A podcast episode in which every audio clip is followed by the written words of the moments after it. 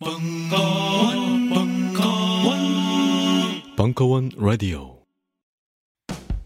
음악, 영미 대중음악사 영어와 미국 근현대사까지 이 모든 것을 한 번에 배울 수 있는 특강이 옵니다. 팝 칼럼니스트 임우영의 생활 저항 영어. 무심코 듣던 유명 팝송들이 자동 한글 패치되어 고막으로 삽입되는 기적을 체험하시라. 자세한 내용은 벙커원 홈페이지 참조. 요즘 나는 책 추천을 하지 않는다. 그래도 이 책은 추천하지 않을 수 없다. 나는 딴지일보 읽은 척 매뉴얼의 애독자였으니까. 이웃시민 고전은 직접 반려들어 읽는 게 가장 좋다. 그게 여의치 않으면 너부리의 읽은 척 매뉴얼을 읽어라. 읽은 척 매뉴얼은 고전들의 뒤틀린 소개이자 색다른 비평일 뿐만 아니라 그 자체로 고전과 맞먹는 유사 고전이다. 고종석 그는 딴지일보 역사를 통틀어 가장 딴지적 글쟁이다. 김어준 고전이 얼마나 재밌는가를 은하계에서 가장 재밌게 설명하는 책. 딴지 편집장 너브리의 고전문학 읽은 척 매뉴얼. 아직 고전을 모르는 분들께 그리고 이미 고전을 알고 있는 분들께도 강력 추천합니다. 지금 바로 전국 서점에서 만나보세요. 딴지 마켓에서 구입하는 분께는 저자 사인본을 배송해 드립니다.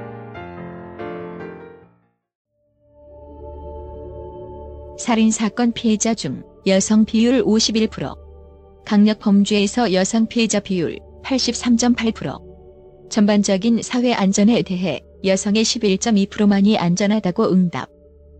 2015년 3월 벙커원에 굳은 관절을 냅다 풀어주고 떠났던 최하란 사부가 여성 의원들을 위해 비장의 무기를 들고 다시 나타났다.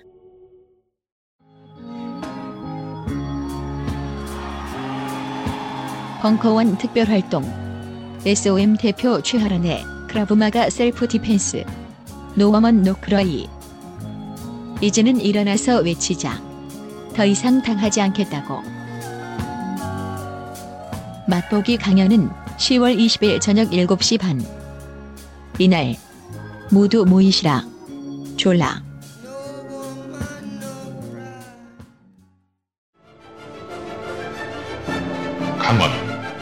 전복과 반전의 순간 북콘서트 2015년 7월 21일 강연 2부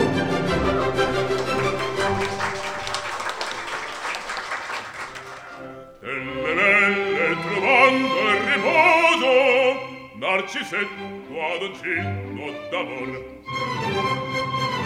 Pro guerrieri po' parmatto L'anno sta stretto sacco, schioppo in spalla, sciaula al fianco, collo dritto, muso franco, un gran casco, un gran trovante, molto onor, poco contante, poco contante, poco contante.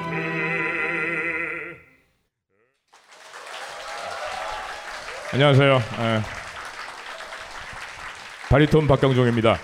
어, 제가 사실 이 에말로 노래하는 게 아직 익숙치가 않은 데다가 이 오페라는 특히 에말로 노래하는 경우가 별로 없어서 막 앞에 씹히고 물리고 막 그랬죠.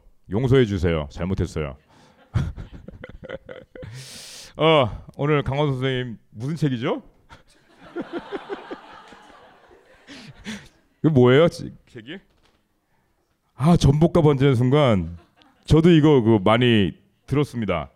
들으면서 공부 많이 했어요. 어, 사실 저는 그냥 어, 연주자지 학자는 아니거든요. 그래서 어, 내가 연주를 하면서 궁금했던 것들 도대체 왜 이렇게 됐을까, 왜 이렇게 흘러갔을까 이런 거에 대해서 참 고민 많을 때에 선생님 방송 들으면서 공부 정말 많이 했습니다. 그리고 어, 아는 척 많이 했습니다. 네, 제가 노래 한 개 더 해도 될까요? 네.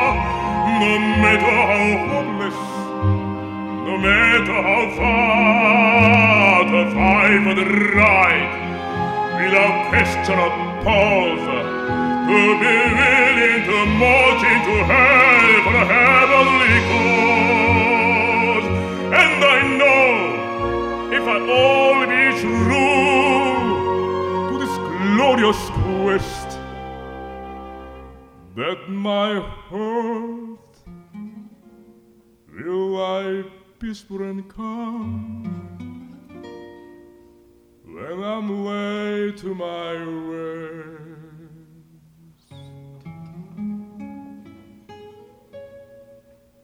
And uh, the world will be better for this. Better man, skull and covered with scars. Ich froh, wie dich lässt, was am Kare ich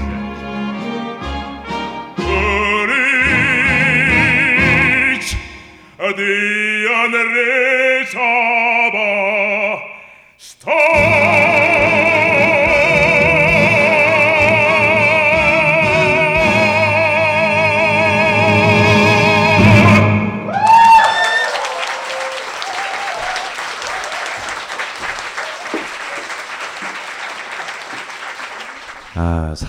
오늘 첫 번째 부른 노래는요. 제가 중학교 1학년 때 그 제 음악 선생님이 제 깡촌 치고는 이제 설lum대 출신의 성악가 나오신 분이에요. 아니 이 촌놈들을 데리고 앉혀놓고 이 첫 번째 노래를 가르쳤어요. 지금하고 똑같은 거죠. 그, 그 가사도 한글로 써. 놈 아, 피유 어, 안드라이 안드라이 뭐 파르 이러면서. 팔로 대아모로죠 뭐. 네. 그럼 예를 들었었잖아요. 이게 어떤 오페라에 네. 아니 오페라라고 해봐야 우리는 알아듣지도 못할 건지만 이러 이런 사람이 이러 이런 내용을 가진 것 중에 이러 이런 내용을 가진 노래다 이런 정도는 얘기해주고 가르쳐야 되는데 그냥 막대기 들고 아. 못 부르면 존나 빼면서 이제 노래를 우리가 그냥 막 다 불러 우리 하여튼 그해 1학년 어 했던 애들은 이 노래 네. 다 부르고 다녔어요. 와. 근데 저는 이 노래가 어디에 있는 무슨 노래인지 알, 알 리가 없었고 아. 이게 이태리 말인 줄조차도 몰랐어요 그때는. 그래서 나중에 알고 보니까 이게 모차르트의 피가로의 결혼.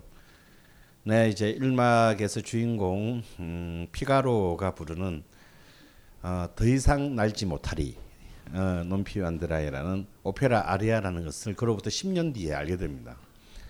선생님께서 그렇게 맞으면서 배웠다는 표시가 나죠. 피가로 아니고요. 피가로. 피가로.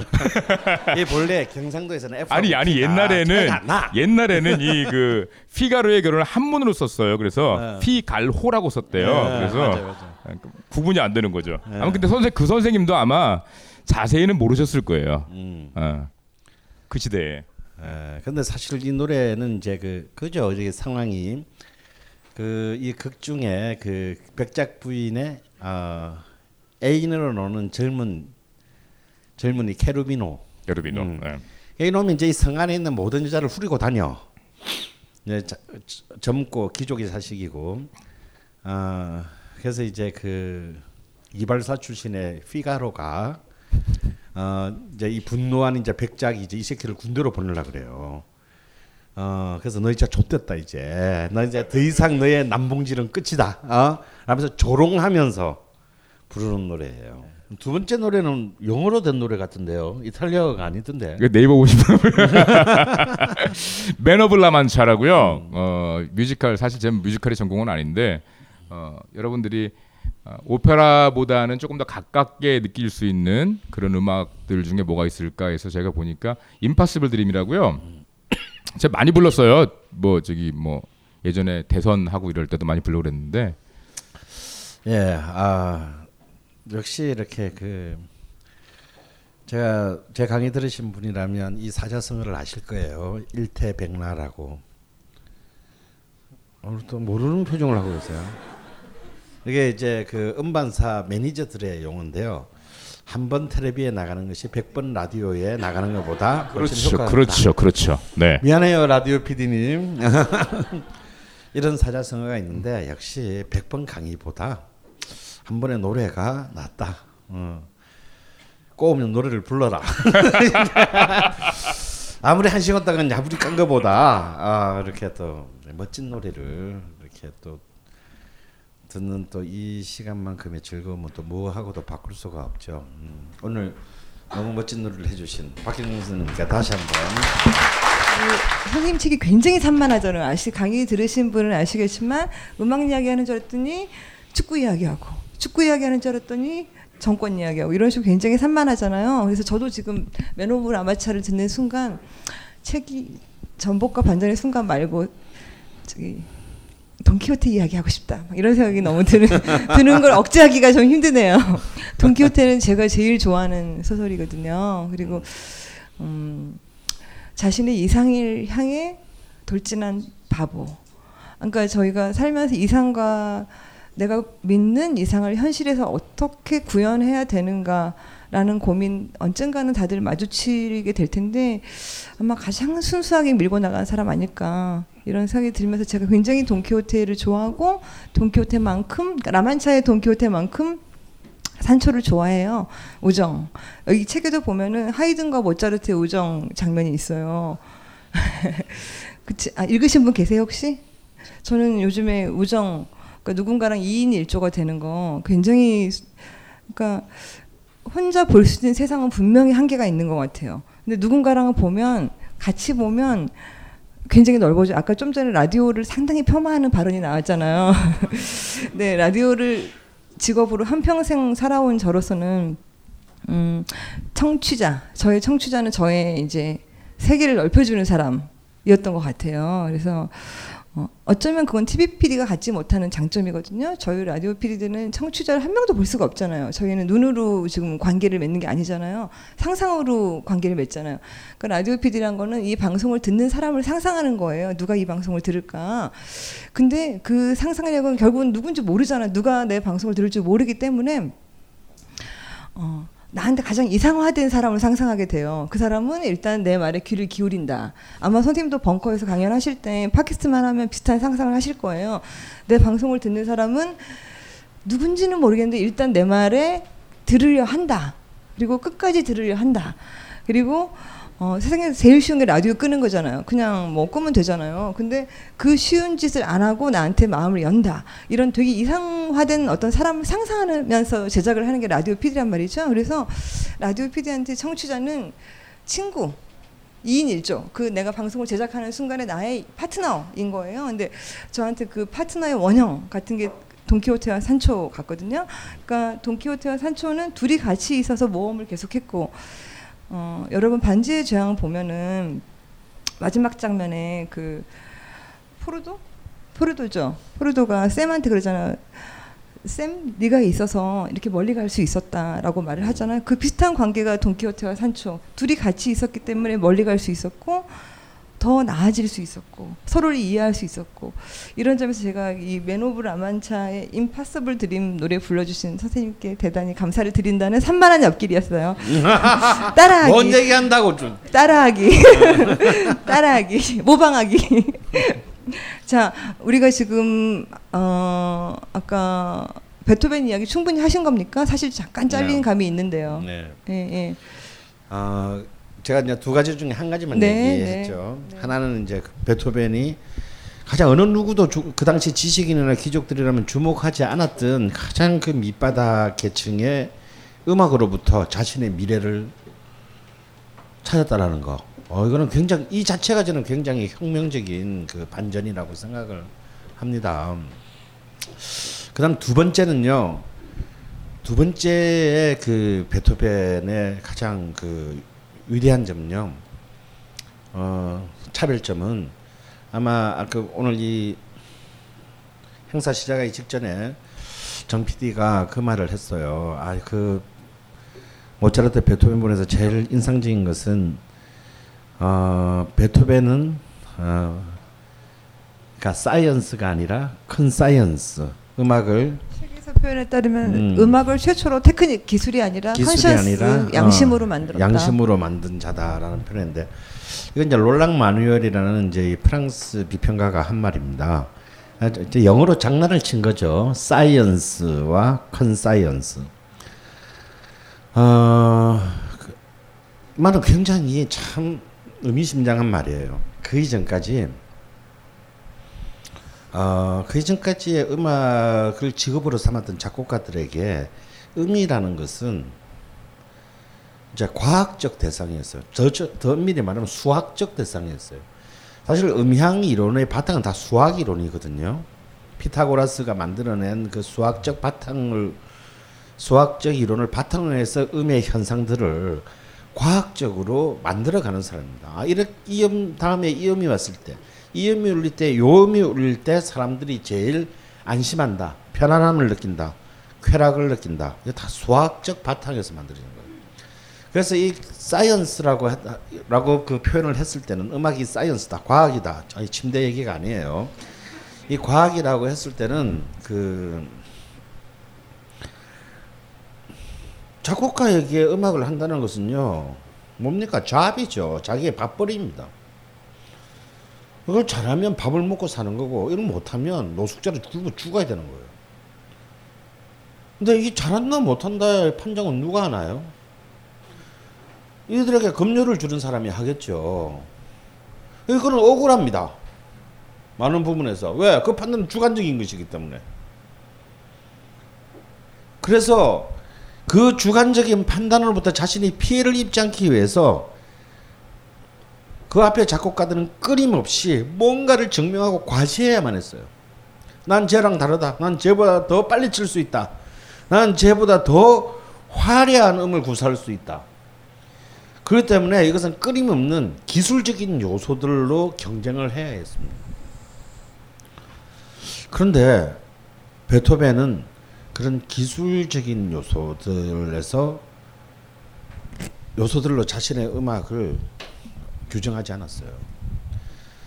그런 어떤 어떤 쾌감이 나는 음보다는 그것이 비록 불협화음이라고 할지라도 가령 에로이카 이게 그 3번 영교향곡의 1악장의 그 58번째 소절인가 모르겠는데 그 부분에서 굉장히 관들이 불협화음으로 울려요.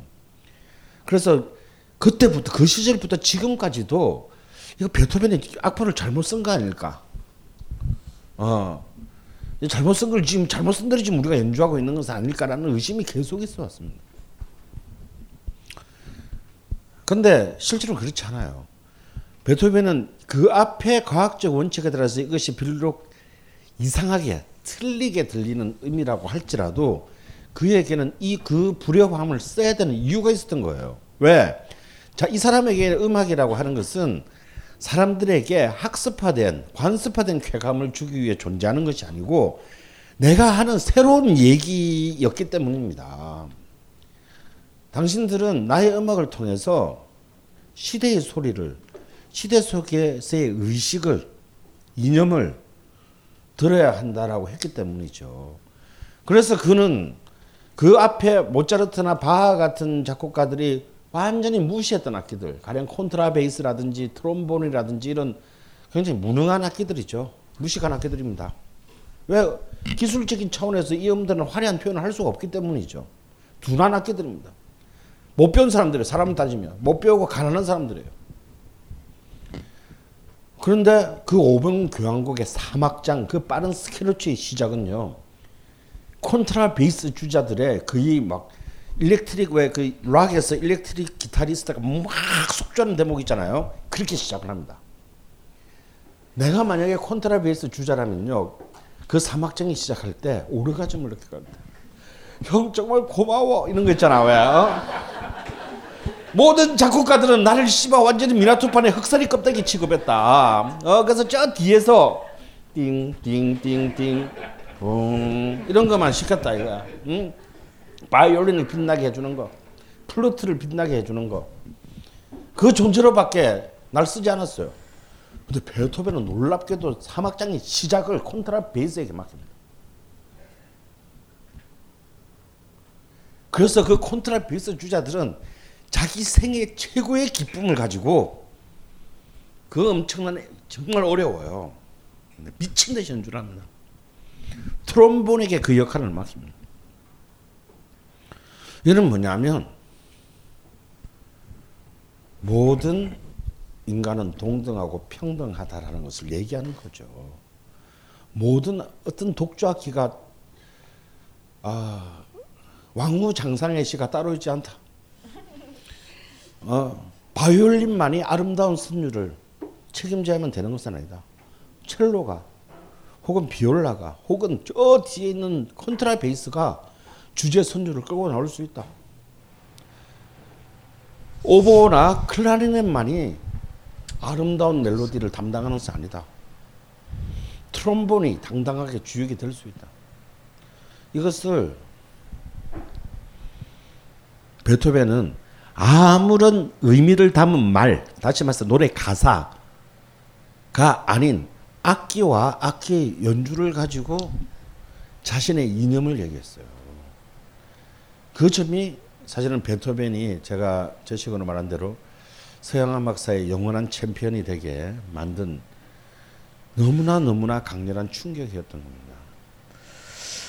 지금 이 이야기가 저는 전혀 애서롭지 않게 들리는 게 사실은 막 콘트라베이스 형님 고마워요 이런 분위기로 말씀하셨지만 조금이라도 다르게 하는 데는 엄청난 용기와 설득 과정이 사실 필요하단 말이죠. 음. 예, 그냥 대뜸 시작하는 이런 데는 어, 자기의 불안도 견뎌야 되고 음. 어, 자기 검열도 넘어서야 되고 어, 자신의 그 떨리는 마음도 극복해야 되고 이런 것들이 저는 지금 어, 좀 많이 느껴지는 것 같아요. 제가 저도 어, 이런저런 시도를 많이 하면서 당연히 대부분 실패했고 성공한 건 거의 없는데 그 상은 많이 받았잖아.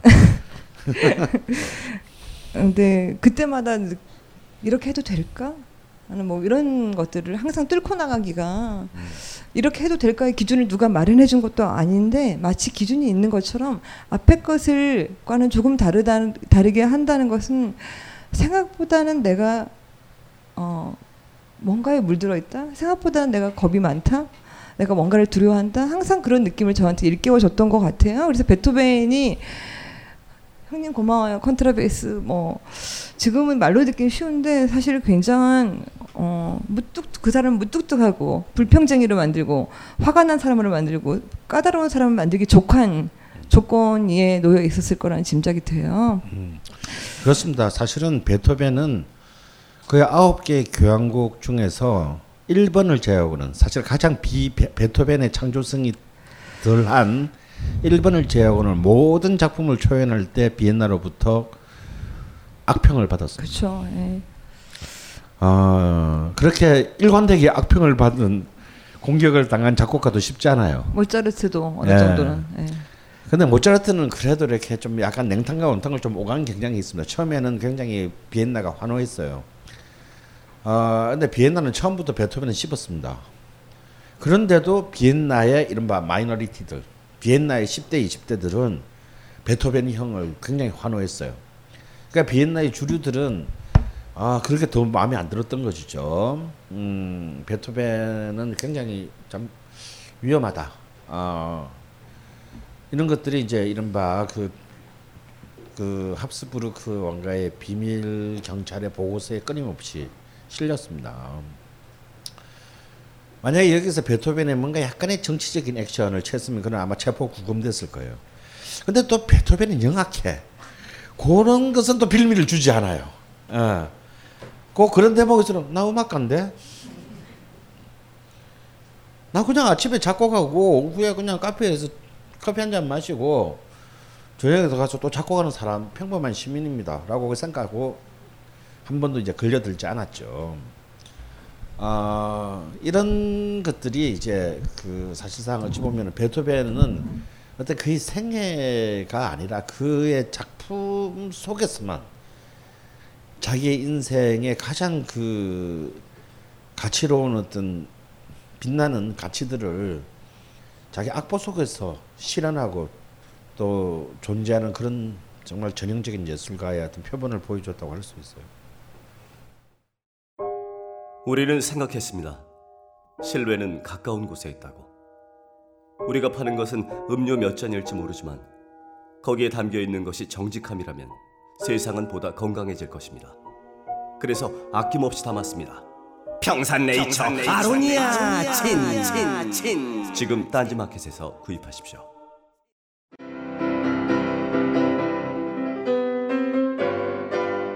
클래식은 너무 멀리 있거나 혹은 너무 가까이 있다.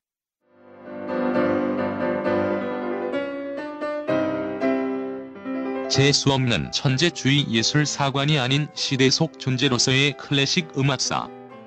지휘자 겸 피아노 박사의 실현과 함께하는 퍼포먼스형 강좌. 시대 정신과 음악 양식 모두를 아우르는 입체적 이해.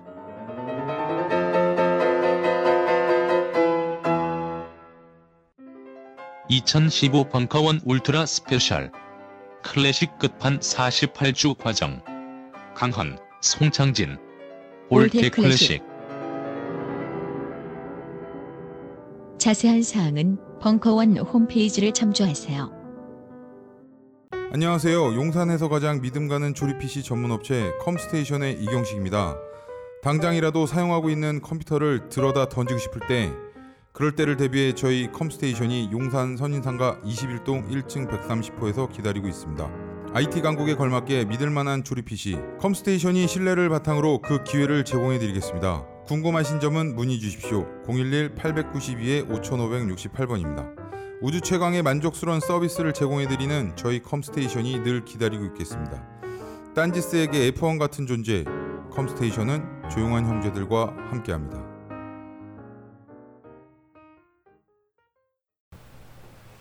아까 선생님이 노래하신 피가로의 결혼 이야기 전혀 못해서 모차르트 이야기 조금 하고 싶은데 저는 그 모차르트에 대한 그 한 줄 규정, 궁정 사회의 시민 음악가. 그 규정이 정말로 저도 와닿지만 그 베토벤과는 또 다르게 모차르트를 신기한 존재. 음. 선생님은 그냥 좀 아쉬워요. 저는 책에서는 약간 철없는 인간처럼만 묘사를 했더라고요. 음. 예, 그게 좀 아쉽더라고요. 예. 아니요. 어, 어떤 면에서 그정 PD가 얘기한 돈키호테적인 인물은 어, 사실은 베토벤뿐만 아니라 모차르트에도 똑같이 적용됩니다. 저는 모차르트가 자신이 패배할 수밖에 없었다라는 것을 몰랐을 리가 없다고 생각해요. 아니요, 저는 그래서 어. 좋아요. 저는 패배를 어. 감수하는 사람이 좋아요. 예, 예, 그렇죠. 예. 어, 하지만 모차르트 제가 모차르트의 투쟁과 베토벤의 투쟁이라는 말을 붙였잖아요. 이것은 저의 얘기가 아니라 로베르토 엘리아스의 얘기인데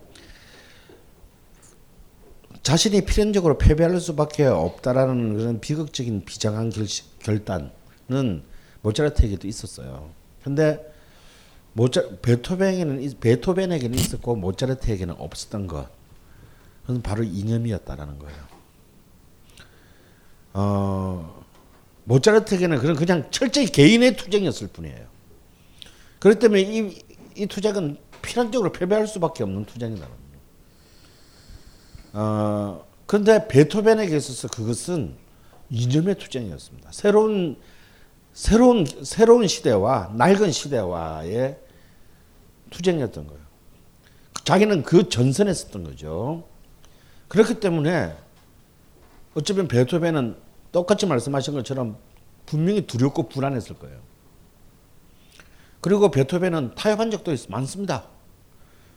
비엔나의 귀족 계급들과 특히 이제 그빈 회의 때에 보여주었던 베토벤의 아주 더티한 그 행동들이 있죠. 바로 그 연합국들을 찬양하는 수많은 노래들을 해서 돈을 완전히 그냥 막 현찰들을 막 땡겼습니다. 1년 동안. 어, 그럼에도 불구하고 베토벤은 자신의 자신의 이념이 승리할 것이라는 그런 위대한 철학적 확신이 있었다는 거예요. 그래서 결국은 그 생애에서 생애 중에도 승리를 거둡니다. 승리를 거뒀어요. 하지만 모차르트는 너무 빨리 왔고 다시 말해서 혁명 이전의 존재였고 1789년의 혁명 이전의 세대였고 그의 투쟁은 불행하게도 불행하게도 개인의 투쟁으로 머무르게 됩니다. 그는 귀족에게 투정을 했을 뿐이에요. 왜 나를 음, 투정과 투쟁이 다른. 어, 네. 왜 나를 인정해주지 않지? 라는 것이었어요. 물론 그 후기 작품 우리 정 PD가 좋아하는 마술피리 제가 마술피리에 대해서는 그 할애하지 않았는데 그의 마지막에서 두 번째 오페라인 마술 마술피리 같은 작품 그의 말년의 작품입니다. 이 작품이 왜 프라하에서는 대단한 성공을 거두었는가? 왜? 프라하는 궁정 사회가 아니라 이미 시민 사회로 행하고 있었거든요. 그래서 그 마술피리가 갖고 있는 위대한 진보적인 가치들을 열렬히 열렬히 환호했습니다. 평가했습니다. 그래서 제가 이런 진짜 말도 안 되는 저의 역사적 가정법을 썼죠. 만약에 모차르트가 자신의 전선을 비엔나가 아니라 프라하로 삼았더라면 우리는 어쩌면 전혀 다른 모차르트를 만났을지도 모른다. 그가 그렇게 일찍 죽지도 않았을 것이며 어쩌면 그의 작품은 더 많은 어쩌면 베토벤 이전에 이미 베토벤의 세계를 보여줬을지 모- 몰랐어요.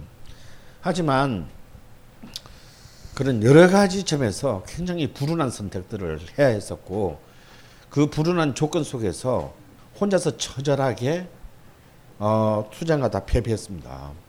저는 모차르트 음악이 정말 진실로 아름다운 이유는 어, 그가 아름다운 선율을 잘 만드는 기술자에서가 아니고 이 필연적인 그 숙명적인 패배가 그의 25 이후의 작품 속에 10년 동안 음. 스며들어가 있기 때문에 책에는 그렇게 표현되죠. 자기 인생의 실패를 자양 음악의 자양분으로 삼았다. 음. 또저 그 말에 또 마음이 움직였잖아요. 나는 뭐를 자양분으로 삼고 사나. 실제로 네. 그렇습니다. 피가로의 결혼을 발표할 때 1787년이죠. 이때 그는 피아노 협조곡 같은 해 세 개를 작곡했어요. 22번, 23번, 24번. 이 세 개를 이 세 곡을 피아노 협조곡을 작곡했는데 이 세 개의 피아노 협조곡 다 사실상 팔리지 않았습니다. 아무도 이 작품을 주- 비엔나의 귀족들은 주목하지 않았어요. 그러니까 사실은 말도 안 되는 19번이나 뭐 그 앞에 작품들은 뭐 엄청난 환호를 보낸 비엔나의 귀족들인데 정작 그의 진정한 협조의 걸작들에 대해서는 그런 곡이 만들어지는지에 대한 관심도 없었어요. 그래서 이것에 대한 발표를 하려고 예약 음악회를 개최하려고 했으나 아무도 호응해 주지 않아서 무산됩니다. 그런데 이 작품들은 지금 들어도 너무나 너무나 훌륭한 곡이고 특히 이 악장들은 너무 아름답거든요. 근데 이 아름다움의 핵심을 제가 오늘 아침에도 23번 이 악장을 그냥 문득 듣고 음, 잠을 깼는데 이걸 들어보면 너무너무 사실 슬픈 곡이에요. 이 슬픈 상황에서 아무도 자신을 인정해 주지 않은 상황에서 자기는 끊임없이 곡을 써가야 되고 마지막 자기 죽기 3개월 전에 그 자신의 동료 작가였던 다폰테에 보낸 편지처럼 나는 쉬는 것보다 일하는 것이 훨씬 쉽기 때문에 오늘 또 일을 한다. 나는 그 말이 정말 이 모차르트의 이 작품 전체에 우리가 글작이라고 부르는 이 작품 전체에 스며들어 있습니다. 왜? 그가 작품을 쓰지 않는 작품을 멈추는 그 순간은 이 비참한 현실을 직면해야 되는 시간이거든요. 그래서 그는 자신의 음악 속으로 도피합니다. 그 속에서 만들어진 그 모차르트의 작품들은요 한결 같은 글작들이에요. 시작할 때 맨 처음 드린 질문이 전복과 반전의 순간을 공, 관통하는 가치 음. 이 이야기 했을 때 제가 사실은 생각했던 거는 자기 실패를 끌어안는 방식 네. 안됨 어떻게 해도 안됨 자기 실패를 음. 어떤 방식으로 자기 인생이나 예술의 자양분으로 삼았나랑 관련이 있다는 느낌을 저는 오히려 받았, 받았 었던 것 같아요. 음. 그래서 모차르트 보면서 그러니까 반짝반짝 작은 별 같지 않은 그런 음. 동화적이지 않은 곡들이 주는 느낌 이런 게 음. 정말 새롭게 와닿았던 것 같아요 이 책 읽으면서 어, 그래서 참 모차르트는요 굉장히 다면적인 캐릭터입니다. 어, 굉장히 다양한 표정들과 어, 굉장히 밝고 쾌활함과 슬프고 우울한 표정들이 굉장히 복잡하게 있죠. 그런 점에서 그런 의미에서 모차르트는 베토벤보다 훨씬 근대적 인간형이라고 할 수 있어요. 어, 그래서 그 음악은 작품 수도 베토벤보다 뭐한네 배쯤 많지만 그 개수가 중요한 게 아니라 이 사실 뭐 이 책 한 권에 한 챕터에서 모차르트 하나를 작품 세계를 언급할 수 있는 건 얼마나 되겠어요. 하지만 그 모차르트의 그 어, 빈 시대 이후의 이 작품들은 어, 사실 정말 다 주옥 같은 그 슬픈 스토리들이 이 안에 들어가 있습니다. 그래서 어, 어쩌면 저희 책의 어떤 이 단서로 여러분들이 좀 더 모차르트나 베토벤에게 좀 더 더 다가갈 수 있는 계기가 되면 훨씬 행복하겠다. 뭐 이런 얘기로 마무리하죠. 음. 재즈 이야기를 하나도 못했는데 위플래시 보셨어요? 네 어떻게 보셨어요? 저는 유감. 특히 듀크 엘링턴의 카라반을 굉장히 좋아했던 사람으로서 굉장히 음. 유감. 이거 클리셰가 너무 많지 영화가. 이쯤에서 감동할 것 같은 코드들이 쫙 들어간 그 의도가 뭘까라는 생각을 하면서 봤었는데 오늘 재즈 이야기 하나도 못했어요 저희가. 근데 개인적으로는 재즈 파트가 강원세님의 내공에 비해서 제일 덜 나왔다. 음. 예. 그래서 자꾸 제, 제가 뒤로 뺐습니다. 왜냐면은 아, 근데 저는 기본적으로 이 책이 감동적인 게 음악을 통해서 뭔가 새로운 질서를 표현할 수 있다는 생각 저희가 최근 몇 년간 한국 음악을 보면서는 못했던 것 같아요. 그냥 아까 처음에 말한 소비 근데 그것들이 끝없이 나온단 말이죠. 음. 그래서 좋았던 것 같은데 재즈는 태생부터 음. 자생적으로 그 흐름만 한번 짚어주시면 음. 사인회 시간이 가까이 오고 있어서 사실 제, 제 강의에서 제일 정말 잘 됐던 강의는 이 재즈와 로큰롤에 대한 강의였을 거예요. 왜냐면 그건 내가 한 20년 동안 한 써먹었던 강의이기 때문이죠. 근데 이게 또 책으로 옮겨지는 건 다른 문제죠. 음. 또 사실 또이 이 재즈 재즈라는 게 역사가 100년밖에 되지 않지만 다른 클래식 음악 한 4, 500년 정도 되는 그 그런 질과 양이 이 100년 안에 압축적으로 진행되거든요. 어 그래서 저는 이제 그 중에서도 재즈의 재즈에서 어떤 대목 다시 말해서 이제 이른바 왜 노예 출신의 흑인 계급의 문화가 어 이른바 세계 최강 대국의 주류 문화로 성장하느냐 이 이 첫 번째 부분에만 포인트를 두었습니다.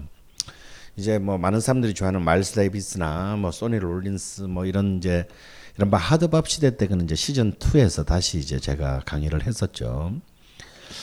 아 근데 이제 좀 이 표현들이 이게 강의랑 달리 그래서는 잘 표현이 안 됐어요. 근데 이것도 제가 또 이 의지 의박과 잠, 산만의 탓인데 어, 사실 저는 좀 이런 부분들을 책에서는 강조하고 싶었거든요. 청교도주의자들이 영국에서 청교도주의자들이 어, 신대륙에서 식민지를 건설하고 새로운 미국이라는 사회를 만든 이른바 건국의 아버지들 워싱턴이나 아담스나 뭐 패트릭이나 이런 이제 이른바 건국의 아버지들의 가치가 무엇이었냐를 사실은 주목해야 돼요. 이들이 사실은 영국 땅 영국 땅에서 배를 타고 건너된 가장 큰 이유가 영국에서의 그 방만하고 나태하고 타락한 춤 문화가 싫었었거든요.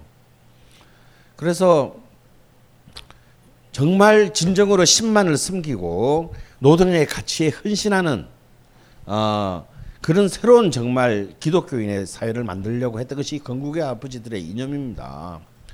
그래서 토마스 제퍼슨도요 실제 그렇게 실현해요. 모든 꿈은 내 최후의 걸 은퇴하고 난 뒤에 농장으로 돌아가서 열심히 일을 하고 그 수확을 하고 하나님께 감사드리는 삶. 이것이 이제 오랜 이제 이 미국 사회를 만, 그, 만들게 되는 그 이념의 핵심이었는데 그들의 그 노동을 위해서 사실상 강제적으로 사왔던 바로 그 흑인 계급이 흑인 계층들이 노예 계층들이 바로 이 미국 사회의 전통적인 가치를 전복시켜요. 왜? 노예들은 일 안 하거든요. 안 했습니다. 노예들은 일 안 하고 노는 걸 좋아했어요. 노동을 좋아했습니다. 뭐 강제적인 노동인데 막 어떻게 하면 어떻게 하면 토끼고 도망가고 막 주인이 막 때리면 막 한 보름씩 가출해 버리고 막 그랬거든요. 그러면서 그들은 자기들끼리 재밌게 놀았어요.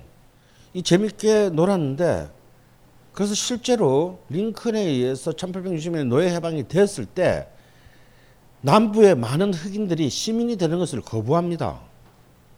이제 이른바 노예 해방청이라는 신설하고 여기 가서 등록을 하면 시민권도 주고 뭐 적당한 자영 농업지도 주고 직업도 알선해 주고 교육도 시켜 준다고 했는데 거의 반 이상의 흑인들이 노예 해방청에 가서 시민이 되기를 거부해요. 왜? 그 시민이 되는 순간 저 백인들과 같은 9 to 5의 악랄한 노동 체계에 들어간다는 걸 알았기 때문이죠. 그래서 북부의 엘리트들이 남부의 백인들의 조롱거리가 돼요. 북부 애들은 이해할 수가 없었던 거야. 왜 이 이 흑인들이 너희들을 위해서 우리가 피를 흘리면서 이걸 했는데 정작 시민의 권리를 거부하는 것이지. 이것이 북부의 엘리트 백인들의 오랜 그 정말 딜레마였습니다. 왜 정작 해방의 대상의 해방의 주체가 되는 것을 거부하는가? 그런데 놀라운 사실은요. 지금 미국이 세계에 자랑하는 가치, 자랑하는 컨텐츠들, 재즈, music, 아까 우리 박 선생님 뮤지컬, 이것의 원형이 되는 것이 이제 보드빌 쇼인데요. 이 보드빌 쇼단은 주로 미국 백인들 중에서도 흑인처럼 취급받았던 유태인과 아일랜드인들이 만드는 문화예요. 근데 이 보드빌 쇼의 핵심적인 컨텐츠는 뭐냐면 얼굴에 백인이 얼굴에 검은 검은 분칠하고 흑인 내 문화를 흑인들을 흉내내고 동경하는 내용입니다. 이것이 미국 전역의 백인 사회에서 히트를 했다는 얘기는 뭐냐면 이른바 건국의 아버지류의 미국 미국 사회의 주류 계급이 아닌 밑바닥 백인들, 그냥 평범한 노동하고 이렇게 살아야 되는 밑바닥 백인들한테는 오히려 흑인들의 저 규율, 규율 없는 그야말로 쾌락 추구적인 삶이 훨씬 더 훨씬 더 매력적으로 보였다라는 거예요.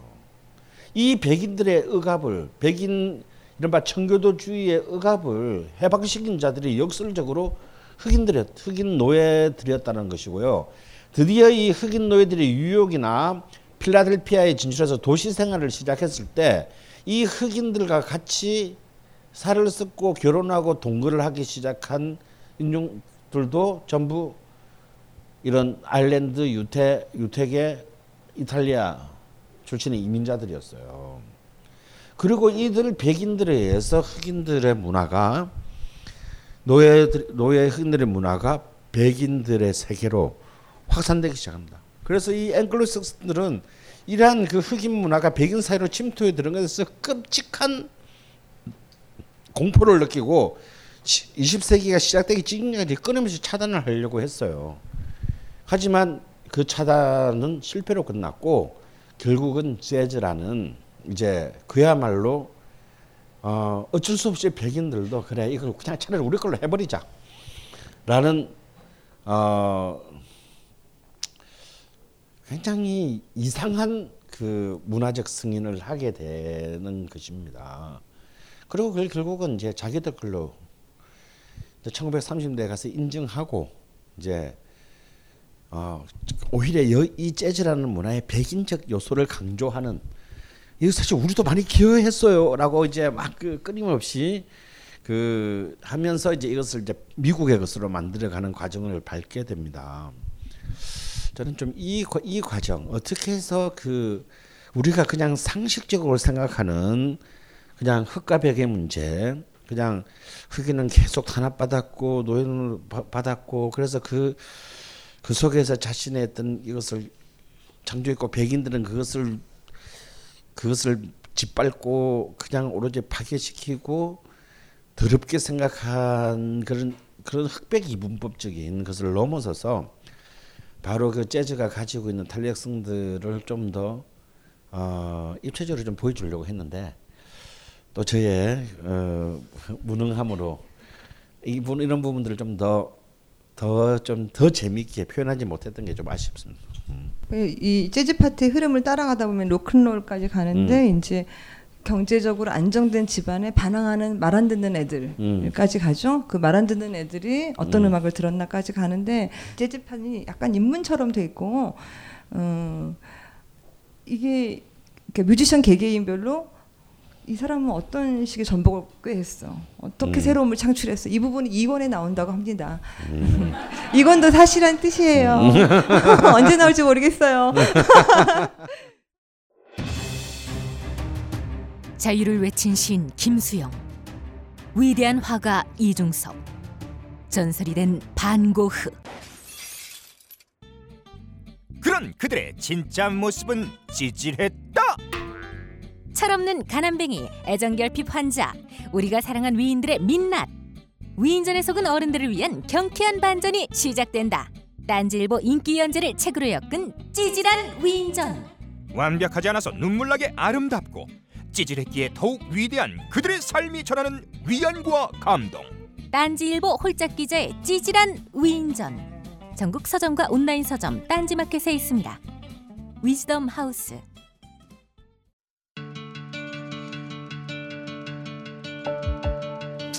여러분들이 좀 더 즐겁게 남은 여러분의 인생 동안 단 몇 초라도 더 즐거움을 기쁨을 가질 수 있는데 조금이라도 도움이 되었으면 합니다.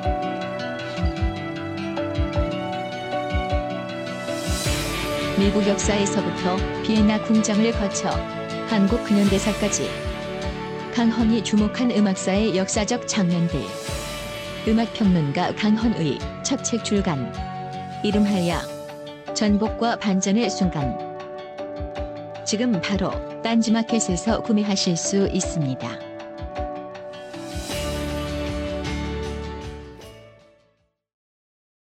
선생님한테 질문 있으세요? 아, 네. 요즘 젊은 세대나 그러니까 저의 이후로 물론 80년대는 어느 정도 또 공감되는 문화가 좀 있긴 했지만 요즘에 이제 젊은 세대들은 도대체 어떤 걸로 서로 공감을 하고 음. 있는지 특히 음악적으로는 그 노인들이 느끼는 거나 뭐 80년대 이제 대학 생활했고 젊은 시절을 보냈던 분들보다 지금 세대들은 도, 도대체 어떤 걸로 그 공감대가 유지되면서 연대하거나 유대할 수 있는 그런 토양이 있는지가 앞으로의 이 험한 세상을 살아갈 후배들에게 네. 어떤 것으로 좀 더 음, 그런 유대할 수 있는 실마리를 음. 찾아가는 게 좋을지 좀 생각하신 게 있다면 아, 예. 전혀 듣고 싶지 않은 질문이 나왔네요. 제가 너무 고민하는 예. 음, 그냥 어- 뭐 제가 뭐 그런 이런 참 히- 힘들고 어려운 그리고 사실상 지금 어쩌면 가장 큰 문제라고 한국 사회가 당면한 가장 큰 문제라고 할 수 있는 방금 지적해 주신 부분에 대해서 제가 뭐 어떤 뭐 훌륭한 대답을 기대하시고 질문을 할 건 아닌 것 같아요. 저는 뭐 그럴 만한 자격이 없습니다. 어, 근데 근데 저는 한 마디만 말씀드리고 싶어요. 흔히 말하는 우리가 7080 세대라고 하는 세대들은 처음으로 한국에서 이제 TV를 보면서 성장했던 세대들이에요. 한국의 TV라는 것이 보급되기 시작한 게 1970년 대통령 71년 대통령 선거를 기점으로 했었거든요. 그때 박정희가 71년 선거 때문에 TV 특수세를 대폭적으로 일함으로써 이렇게 그 고급 굉장히 비싼 가격이던 TV를 웬만한 중산층들도 살 수 있게 만들어요. 그러니까 사실은 우리가 지금 7080 세대라고 부르는 세대들은 처음으로 이제 TV라는 매스미디어를 일상적으로 경험한 사람이 첫 번째 세대들인데 그럼 이 7080 세대들하고 이른바 9000 세대하고 뭐가 다르냐? 이 미디어로부터 이렇게 그 미디어에 의해서 자신의 사실상 그 세례, 미디어의 세례를 받으면서 성장한 것은 똑같은데 7080 세대들은 그냥 그 미디어들이라는 것이 약간 좀 어설펐던 시대였어요. 그래서 미디어에 침륜되면서도 사실은 지금 이런 생각났어요. 70대, 80대, 10대, 20대들한테 취미 앙케이트 조사면요. 취미, TV 보기 순서는 아무도 없어. 다 독서, 음악 감상이에요. 취미 TV 보기 어, 아무도 없어요 반에 기억나십니까? 그 고기 끄덕이시는 분들은 다 42세 이상이세요. 근데 이 얘기는 굉장히 저는 이게 굉장히 사소하지만 중요한 얘기라는 거예요. 실제로 책 읽었냐? 안 읽었어 그때도. 음악 뭐 많이 들어 음악 감상 많이 했냐? 안 했습니다. 냉정하게 말하면 요즘 책이 안 팔린다 안 팔린다 막 그러지만요. 그때도 사실은 책은 안 팔리기는 마찬가지였어요. 다만 그때는 책밖에 없었던 것이고 지금은 책 말고 너무 다양한 것이 있을 뿐이죠. 사실 그때도 책은 안 읽었고 음악도 안 들었어. 그런데 딱 차이는 뭐냐면 7080은 아 그래도 사람이 책은 읽어야지. 그래도 음악도 좀 듣고 사는 그런 삶을 살아야지라는 어 지향성이 있었다라는 거예요. 사회적으로 암묵적으로 합의된 이걸 뭐 이걸 약간 우리식으로 말해서 인문학적 합의라고 칩시다. 인문학에 대한 사람이람 이게 약간 유교적 요소도 있어요. 사실은 이 부분 이 대목에는 유교적인 있는데 글쎄 사람이라면 뭐뭐 정확하게 세 보진 않지만 남아수독 오거서 이런 거 있잖아. 뭐 사람 남자로 태어났으면 다섯 수의 분량의 책은 읽어야지 뭐 물론 만화책을 쌓으면 다섯 수레 돼요. 다 그런 것에 대한 묘한 합의가 있었고 거기에 대한 동의가 있었습니다. 그 세대는. 그래서 아 내가 어떤 어려움에 봉착했을 때는 봉착했을 때는 아 그건 내가 좀 더 공부를 공부를 못했거나 안 했거나 그렇다면 좀 더 공부를 해서 이 부분에 대한 답을 구하고자 하는 무의식적인 어떤 그런 의지가 있던 반면에 90년대 00년 세대들에게는 그런 생각조차를 할 여지를 그 앞에 세대들이 빼앗아가 버렸어요. 뭔 얘기냐면 애들은 뭐 초등학교 한 4, 5학년 때부터 살인적인 입시 경쟁의 체제로 체제는 다 집어넣어 버렸습니다. 그 이들에게는 자신의 이들은 딱 자살하지 자살하기 직전까지 정도의 만 사실 삶을 허용한 거죠. 풍요라는 이름으로. 그리고 너희들의 미래를 위한다는 명분으로. 너희들이 경쟁에 뒤처지는 순간 마치 너는 악마보다도 못, 못한 삶을 살게 된다라는 협박으로. 그렇기 때문에 이들에게는 사실상 출구가 사라지게 됐습니다. 다시 말해서 그런 그 앞에 세대가 하고 있었던 최소한의 어떤 인문학적 합의 이런 것들이 이들 세계는 당연히 존재할 수가 없게 되버렸죠. 우리 그걸 우리가 제거했습니다. 저는 그 저희 세대가 다음 그 제 지금 아들 딸 세대에게 저지른 제일 큰 폭행이 바로 이들에게 어떤 다른 출구를 마련해 주지 않고 이들이 바로 그 가혹한 그 체제 가혹한 어떤 이 경쟁 체제 속으로 밀었는데 미필적 고의에 의한 동, 동의를 했다라는 점이에요. 어, 그래서 저는 어, 저는 이제 제가 요즘 상담도 많이 하는데요. 또 제가 또 명리학 강의도 하고 다음 책은 명리학 책입니다. 근데 아 어, 근데 어제도 이제 그런 그런 어떤 자녀를 둔 분과 이제 상담을 합니다. 할 말이 없어요. 이 혼자서 혼자 힘으로 무엇을 해낼 수 있겠습니까? 어, 저는 어슬프게 이 젊은 세대들에게 마치 우리가 어떤 새로운 대안을 제시한다든가 뭐 여기에 대한 어떤 깊은 어떤 연민의 연대를 느낀다든가 이거 전부 다 개소리라고 생각을 해요. 굉장히 위험하다고 생각합니다. 그리고 그런 것이 우리에게 있다 한들 하면 얘들이 들을 수 있느냐? 절대 못 듣죠. 그 이런 이런 이런 이야기를 수용할 수 있는 지금 그런 그 인프라가 존재하지 않습니다. 아마 오히려 그럴걸요. 우리 아들이 어, 갑자기 왜 그러세요? 이때까지 날 그렇게 몰아놓고 아버지 아침에 드신 게 뭐 잘못된 거 아니야? 이렇게 말할 겁니다. 저는 아 저는 만약에 이걸 세대별로 나누는 것이 허용된다면 이른바 70, 그 앞에 세, 그더 앞에 세대 분들의 보수성에 대해서는 일단 잊으시 우리 잊읍시다. 왜냐하면 그건 우리가 어찌한다고 될 수 있는 부분이 아니니까요. 저는 이른바 708 제가 속해 있는 7080 세대라고 하는 이 세대들이 아, 이 세, 우리 세대 자체가 아, 좀 전반적으로 어떤 그 정말 세대적인 자신의 삶에 대한 어떤 전방위적인 그 고백 성사에 들어가야 될 단계라고 생각을 해요. 우리가 어떤 대목에서 우리 스스로를 실종시켰냐. 그러니까 위 위도 생각하지 말고 아래도 생각하지 말죠. 그건 우리의 몫이 아닙니다.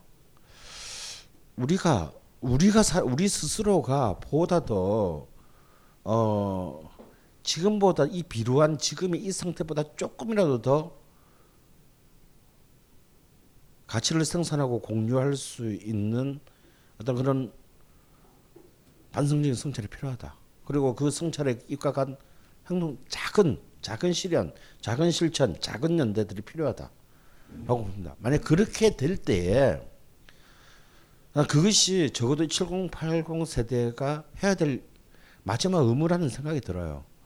그것이 될 때 그 아래 우리 자식 세대들에게도 뭔가의 어떤 일말에 어 진정한 어떤 그 속죄와 화해가 이루어질 수 있는 길이 만들어질 거라고 봐요.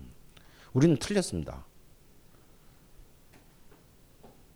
이 틀 우리가 우리가 오류를 저질렀고 거대한 실수를 했다라는 것을 우리한테 남아 있는 마지막 그 인문학적인 합의로 냉정하게 솔직하게 인정을 해야 된다고 생각을 해요. 그럴 때만이 우리에게는 아주 미세한 희망이 있습니다. 2017년 17년 대통령 선거에 정말 정말 걔들 말고 쭉 이렇게 하면 될까? 이건 중요하지 않다고 생각해요. 어, 그것은 굉장히 무책임한 어떤 정권의 주체가 누가 되는 것에 사실상 자신의 비겁함을 숨기려는 굉장히 행위입니다. 김무성이 되면 우리 이민 가야 되는 거 아니야? 이런 이런 것은 굉장히 그 위험한 생각이에요. 우리는 박정희 시대도 살아남았고 전두환 시대도 살아남았으며 박양 시대에서도 살아남고 있습니다.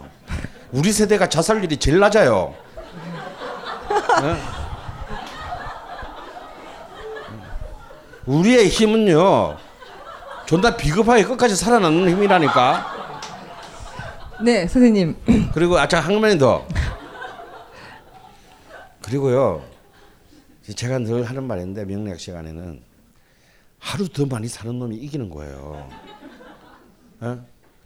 근데 이제 그 하루를 어떻게 더 많이 사느냐, 어떻게 하루를 더 사느냐를 이제 우리가 생각해야 된다. 어, 이 압축 고도 성장이라는 어떤 이 달콤한 과실을 따먹은 이 7080 세대들은요, 자기들이 그 앞에 세대들이 겪음했던 절대적인 빈곤으로부터 벗어나서 중산층의 풍요를 누려봤기 때문에 조금만 더 경쟁해서 내가 경쟁적 우위를 확보한다면 더 큰 풍요나 부를 얻을 수 있다라는 것을 우리는 굉장히 야비하게 습득했습니다. 이건 장, 시대의 작물인 거죠. 우리가 살았던 시대로부터 우리는 훔친 겁니다. 그래서 우리는 이들을 훈계하거나 계도할 수 없죠. 그건 자격이 저한테는 없습니다. 적어도 저한테는. 어,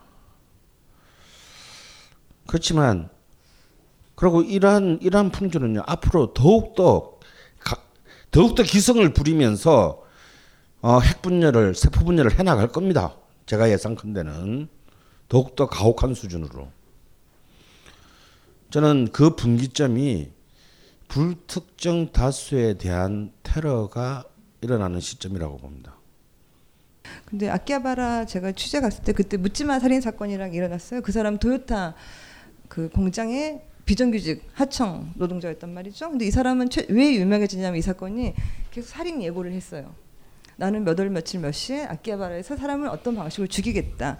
근데 그때만 해도 그게 장난인 줄 알았어요. 계속 실시간을 올렸는데 그랬는데 어, 실제로 이렇게 해버린 거예요. 예고한 대로. 사건은 났어요. 그래서 트럭을 몰고 사람들 그때도 당시 차 없는 거리 비슷했거든요. 돌진해가지고 되게 많은 사람이 죽기도 하고 칼, 내려서는 또 칼로 찔렀어요. 그래서 이제 이 사람이 잡혀갔는데 그래서 이제 사건을 추적하다가 CCTV를 분석하다 이상한 걸 발견하게 돼요. 뭐냐면 이 사람이 살인 사건을 저질렀다고 제가 말을 했잖아요. 근데 살인 사건 범행에 쓸 무기는 칼이었어요. 근데 그 사람은 도쿄에 살아요. 그러면 칼은 뭐 그냥 집 근처에 사면 되잖아요. 철물점 이런 데서. 근데 칼을 사러 멀리 가요. 뭐 신간생 같은 거 타고 꽤 멀리 가요. 미스테리잖아요. 그 칼 가게랑 무슨 뭐 친척이 하는 건가 뭐. 근데 칼을 사러 멀리 갔단 말이죠. 그래서 왜 하필 그, 그 가게였을까? 하나가 이상하단 말이죠. 그다음에 또 하나는 칼을 샀어요. 계산도 했어요. 근데 또 가요. 그 점원하고 막 말을 해요. 도대체 무슨 말을 했을까? 이제 이 두 가지 미스테리가 생기는데 알고 보니 그러니까 일본도 우리나라처럼 뭐 평점이 있는 거예요. 그 가게 참 친절해요. 뭐 그 가게 좋아 이런 평점이 있었는데 그 가게 가게는 평점이 참 높았어요. 뭘로 평점이 높았냐면 점원이 친절하다는 걸로 평점이 높았던 거예요. 자기가 살인을 사람을 죽일 정도로 어딘가 궁지에 몰린 심정이었을 때조차 친절함이 그리웠던 거예요. 사실은 다른 게 그리웠던 게 아니죠. 그래서 그 친절한 점원이랑 칼을 사고도 또 이야기를 한 거예요. 친절한 대화가 그리웠던 거예요. 하청 하청 해고 해고 당하다가 너는 필요 없어라는 말을 계속 번복해서 듣다가 말이죠. 근데 그 다음에 또 하나 문제가 된 건 뭐냐면 거기서 비명 행사하신 분들이 어쨌든 계시잖아요. 거기서 근데 거기도 댓글이 붙어요. 뭐라고 붙냐면 나도 그날 아키하바라에 있어서 죽었으면 좋았을 뻔했는데 라는 댓글들이 막 붙는 거예요. 왜? 왜? 왜? 왜, 왜 그렇게 생각하지? 했는데 살아있을 때 당신 필요 없어. 다른 사람이 있어. 다른 사람이 하면 돼요. 라는 말을 저희가 너무 쉽게 듣고 쉽게 하고 쉽게 겁내고 있단 말이어서 너는 이 사람이 죽으면 정말 우리한테 소중한 사람이었다. 정말 좋은 사람이었다. 그런 말들 하잖아요. 그런 말들이 진짜는 그리웠던 거죠. 그래서 이 사건을 계기로 물론 여러 가지 문제가 거론이 되지만 고독. 내가 누구랑 대화를 하지? 누가 나를 소중하게 여기지? 내가 가치 있는 사람인가? 이 문제가 굉장히 중요하게 이해하게 될 소지가 있었던 순간이 있었습니다. 근데 저는 제가 아까 이 선생님이 막 흥분하면서 막 이제 정치적 각성 이제 이런 이야기 하실 때 사실 지금 당장 저희가 아까 하루 더 이야기 저는 정말 좋았어요. 뭐 살고 사는데 하루 더 정도 산다고 치면 타인의 뭘 보려 할까? 뭐 이런 생각. 어, 저는 사실은 뭣도 게임이 아니라고 생각해요. 다른 아무것도 게임이 아니라고 생각해요. 다른 사람과의 관계에 있어서는. 네. 어쨌든 오늘 전복과 반전의 순간에서 산만하게 짝이 없는 어, 이야기 책에 못지않은 그런 자리였던 것 같습니다. 강원 스님께 박수 한번.